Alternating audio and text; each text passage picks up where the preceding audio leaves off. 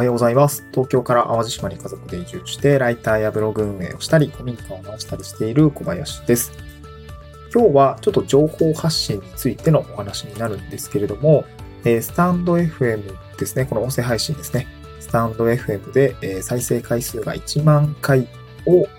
達成して分かったことみたいな話をですね、したいなと思うんですけれども、えーポイントは、まあ、2つ、3つぐらいありまして、えっと、まあ、3つですね、まとめてご紹介をしたいなと思うんですけども、えー1つ目が稼げないですね。急にお金の話になるんですけど、1つ目が稼げない。えー2つ目が、えー話し方は上手になったと思うっていう形ですね。で、3つ目は、多分濃いファンがついていそうっていう話ですね。これちょっとあんまり僕も、うん、3つ目はちょっと自信ないんですけど、えー多分濃いファンがついてくれていそうという話ですね。これちょっと3つ解説をしたいなと思うんですけども、え1つ目ですね。1つ目。えーっと、まず稼げないっていう話ですね。で、音声配信、いろいろアプリがありますが、スタンド FM については、えー比較的音声プラットフォームの中でもマネタイズの幅が広い分野なのかなと思います。結構たくさんありますよね。その、サブスク型のメンバーシップみたいな、あ月額いくらでえー入っていただくものもあれば、えーまあ、ボイシーさんなんかも最近早めに導入し、あの、最近導入されましたけども、あの、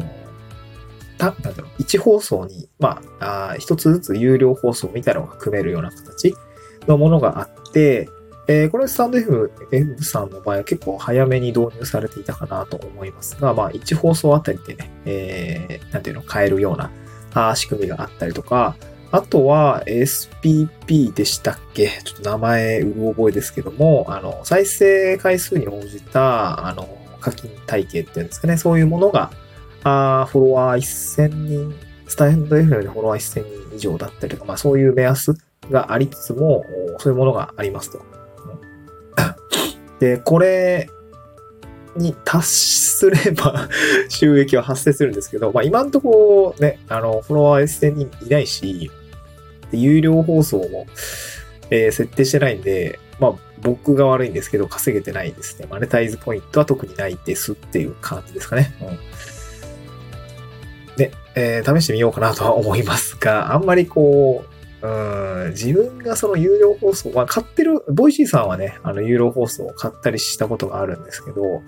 うん、なんかなかなか腰が重いですね。うん、だから結果的にその1万回再生した結果、まあ YouTube とかだったらその再生回数に応じた広告料入っていると思うんですけど、スタンド FM って広告料とかないので、まあ自分でね、スポンサーとかをね、なんていうの？やればあーいいんですけど、うん、うんそこでね、えー、なんていうのかな、まあそこまでの影響力が今ないので、とりあえず、まあ頑張ってるという感じですね。で、稼げていないというのが一つのポイント目でした。えー二つ目が、えー話し方は上手くなっている気がするですね。えー二つ目は話し方が上手くなっている気がするですね。で、まあなんでそういうふうに感じるのかというと、やっぱり初期の放送、えーっと、これ撮っている、まあ取り、まあちょうどその1万回超えたぞって通知がスタンド F さんは来るんですけど、それを、あ、そうなんだ、1万回再生したんだ、みたいな。で、ちなみに何回ぐらい放送やっているかというのを調べると、だいたい765回ぐらいですかね。まあ、えー2021年の、えー1月から始めているので、だいたいそこから毎日放送しているんですけど、えーっと、もう2年と3ヶ月ぐらいですかね。365×2 でもう700ちょっといくじゃないですか。だからだいたいそのくらいですね。そう。なんか早いですね。えー基本的にはあっという間なんですけど、2年間ぐらいずっと話、あの、一人喋りをしているんですけど、やっぱり初期の放送に比べると、テンポだったりとか、話し方っていうんですかね。まあ、あの、まあ今、最後3つ目の話にもつながるんですけど、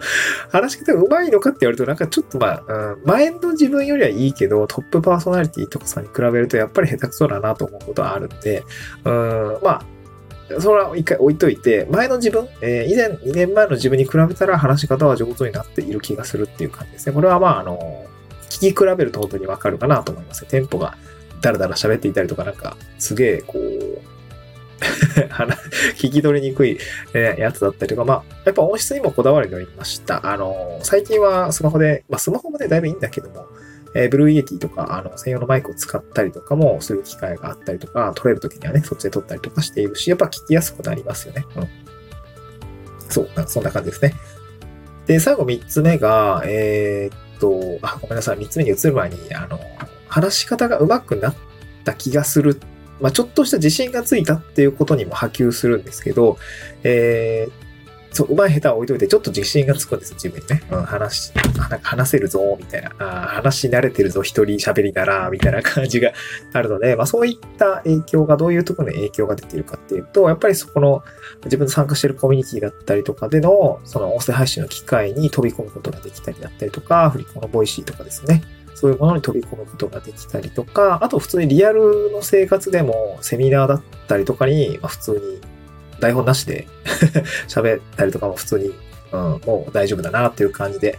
えー、っと、移住相談セミナーとか、協力隊のセミナーとかには2、3回登壇しているんですけど、もうその辺はもう全然緊張しないですね。なんか、そうそう、この前移住相談セミナーだけな？あの、東京でやった時には、もう脇汗すら書かなかったですね。全然大丈夫でした。うん、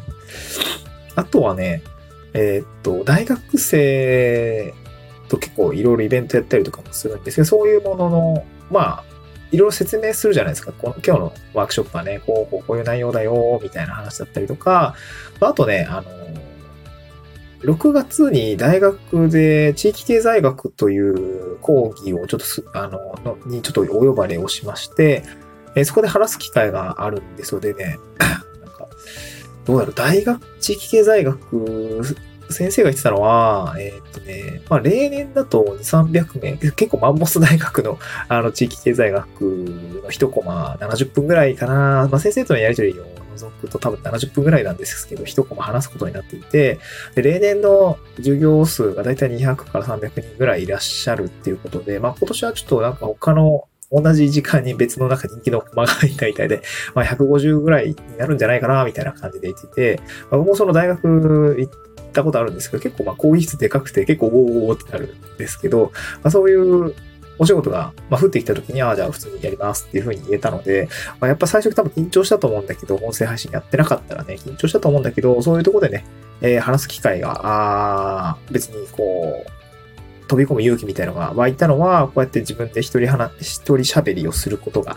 あできて話せる、別に話すのに抵抗がなくなっていたっていうことが、まあ一つ大きなメリットだったのかなと思いますね。そう、以前の自分より、え、話し方がちょっと上手くなってる気がするに加えて、えー、ちょっと自信がつくので仕事に飛びやすく、飛び込みやすくなるというメリットがあったよっていうのが二つ目ですね。で、最後三つ目は何かというと、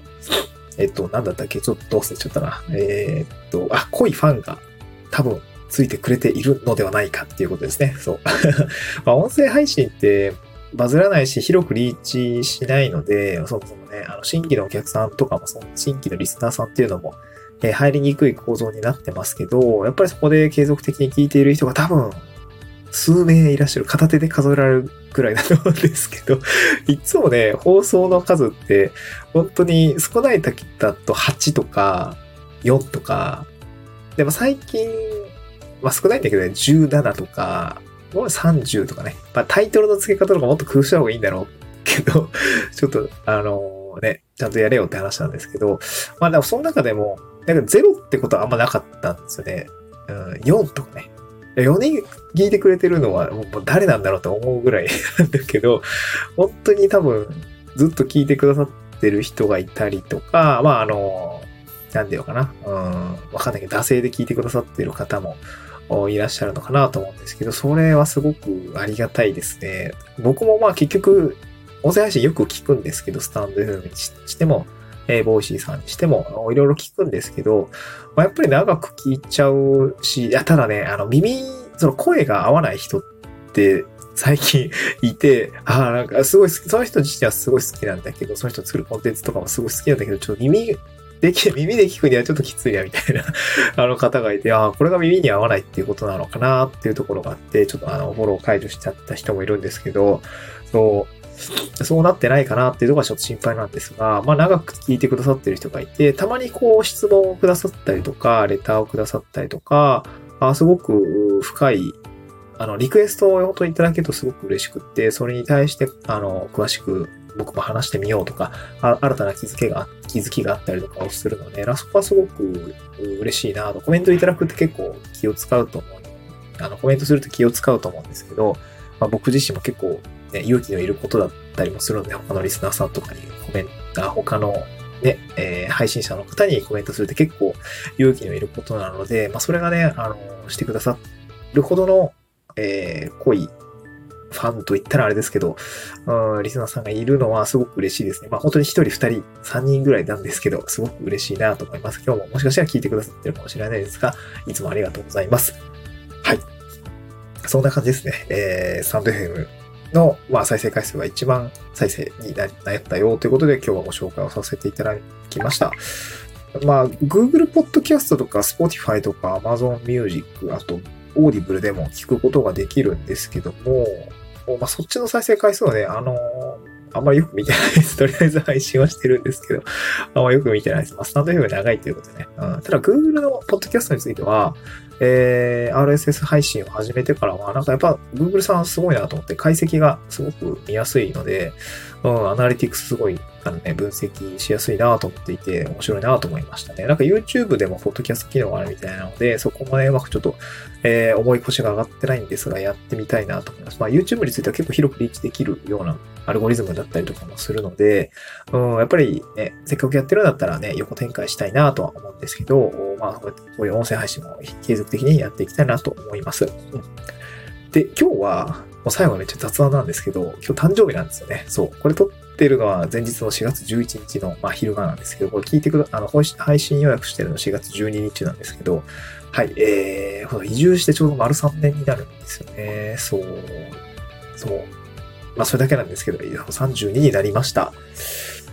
30代、いいですね。なんか、30代もなんかあっという間に過ぎていきそうで怖いですけど、うん、まあなんかね、こう、何らかのこう、もっとね、価値提供して、まあ、リスナーさんが増えたりとか、ちょっとした影響力が増えたりとか、まあ、自分のスキルがね、もっと、あの、ついていったらいいなということで、え今日はそんな話をですね、示させていただきました。